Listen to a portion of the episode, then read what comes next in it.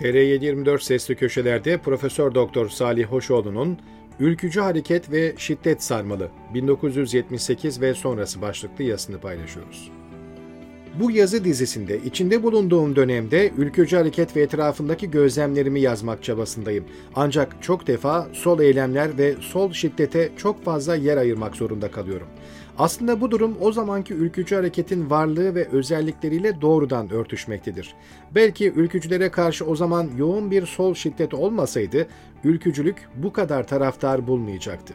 Bu bir görüş tabii ki. Bazıları tam tersini de söyleyebilir. Ülkücülerin şiddeti insanları sol hareketleri itti de diyebilir. Yumurta tavuk örneği bu hamur çok su götürür ancak ortada yoğun bir şiddet vardı ve faturayı da en garibanlar ödüyordu. Benim sol şiddetle esas tanışmam liseye gidince yani 1977'nin sonlarında oldu. Belki de hayatımda yaptığım önemli hatalardan biri Endüstri Meslek Lisesi'ne gitmem olmuştur. O yıllarda Samsun'da ülkücülerin en önde gelen isimlerinden biri şüphesiz Ozan Arif'ti. Her salon toplantısında o mutlaka olurdu. Konuşma yapar, saz çalar ve türkü söylerdi. Benim hatırladığım Profesör Doktor Recep Doksat ve eski 14'lerden Türkeş'in arkadaşı Ahmet Er gelip konferans vermişti ve biz de dinleyici olarak katılmıştık. Necip Fazıl için de duyuru yapıldı ama konferansı olmadı. Benim katılamadığım, ozanların geldiği birçok etkinlik ve ozanlar gecesi vesaire toplantılar olmuştu. Onların hepsinde de Ozan Arif organizatör durumundaydı. Bu tarz etkinliklerin kasetleri yaygın şekilde dinleniyordu. Ülkücülerin kasetlerini yaygın olarak dinlediği ozanlar arasında Aşık Reyhani ve Abdülvahap Kocaman vardı. 1975'ten itibaren gençlik ve işçi hareketleri bizim görebileceğimiz şekilde artmaya başladı. Benim o çocuk yaşta bile görebildiğim ülke tablosu pek iç açıcı değildi. 1974 affıyla bütün eski eylemcilerin topluma geri dönüşü sağlanmıştı ve ülke adım adım kaosa gidiyordu. Şiddetin bizim çevremizde bile hissedilir olarak arttığı bir ortamda 5 Haziran 1977'de genel seçim yapılmıştı. Türkiye kısa süreli güven oyu alamayan bir Ecevit hükümeti, sonra kısa süreli bir Demirel hükümeti sonrasında tam 1978'in başında yeni bir Ecevit hükümetiyle yönetilmeye başlanmıştı. Her tarafta gün be gün kargaşa daha fazla hissediliyordu. Bizim okulda birçok irili ufaklı sol örgüt olsa da hakim olan Kurtuluş ya da Karadeniz Dev Genç denen bir örgüttü. Kurtuluş Örgütü özellikle birinci sınıfın ikinci yarısından itibaren okul çevresinde ve okuldaki etkinliğini ve baskısını arttırmaya başladı. Artık yeni CHP hükümeti vardı ve İrfan Özaydınlı İçişleri Bakanıydı. Bu bakan dindar ve muhafazakar düşmanlığıyla bilinen eski asker uç bir isimdi ve görevde olduğu dönemde Türkiye'de terör eylemleri kontrolden çıktı. Bu durum bir barometre gibi okulumuza da yansıyordu. O dönemde bizi çok sarsan bir olayda ülkücü bir öğretmenin kaçırılarak Havza'da işkenceyle öldürülmesi oldu. Ozan Arif onun için yaktığı türküde Yiğit Feridun'un suçu neydi diyerek isyan ediyordu.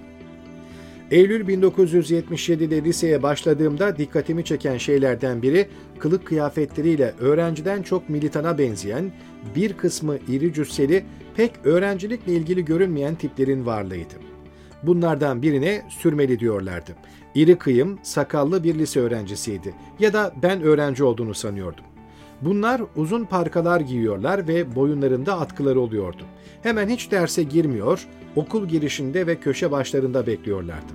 Okula giriş çıkışı takip ediyor ve bütün öğrenciler ve öğretmenler üzerinde baskı kuruyorlardı. Biz sıradan öğrencilere karşı çok sert olan okul idaresi onları nedense hiç görmüyor, eylemlerine ses çıkaramıyordu. Okuldaki az sayıda ülkücü ortalıkta görülmemeye çalışıyor, özellikle gösteri ve boykot zamanları zaten okula gitmiyorlardı. Bu eylemleri engelleyecek bir merci de yoktu. İronik şekilde bizim okul İl Emniyet Müdürlüğü'nün yanındaydı. Bizim okulun bahçesi müdürlük binasından rahatça görülebiliyordu ve bizi onlardan sadece 4-5 metre genişliğinde bir sokak ayırıyordu. Ancak onca zaman yaşadığımız kargaşada polisin okulda emniyeti sağlama adına bir katkısını ne gördüm ne de duydum. O öğretim döneminde okuldaki az sayıda ülkücü ne yapıyordu çok emin değilim ama iyi bir organizasyonları olmadığı kesindi. Çünkü benim bütünüyle istekli olmama karşılık onların bir organizasyonundan haberim olmadı.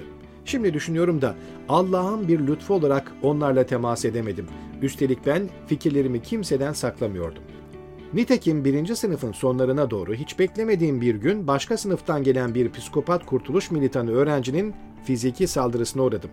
Ona bu görevi komite vermiş olmalıydı ama niye tek başına saldırmıştı bilemiyorum. Böyle kendini göstermek isteyen fedai eylemciler de yok değildi hani. Yani kendi başına da saldırmış olabilirdi. Bu saldırı sonrası okula devam etmem benim için çok tehlikeli bir hal almıştı. Daha önceden mahallemizden tanıdığım üst sınıftan sol görüşlü biri benim için devreye girerek benim ülkücü olmadığıma onları ikna etti. Bu olaydan sonra hemen hiçbir ülkücü etkinliğe katılmadım. İlk yıl sınıfımızda solcu olanlar vardı ama kurtuluş örgütünden birileri var mıydı emin değilim. Halkın kurtuluşundan ki onlar Mao'cuydular bir arkadaş vardı. Onunla değişik konuları konuşurduk. Muhabbetimiz gayet iyiydi. Zaman zaman diğer sol grupları da eleştirirdi. O zaman dikkatimi çeken olaylardan biri de sınıfları gezerek aydınlık dergisi satan kişilerin okulda kollarındaki gazete tomarlarıyla rahatça dolaşabilmesiydi.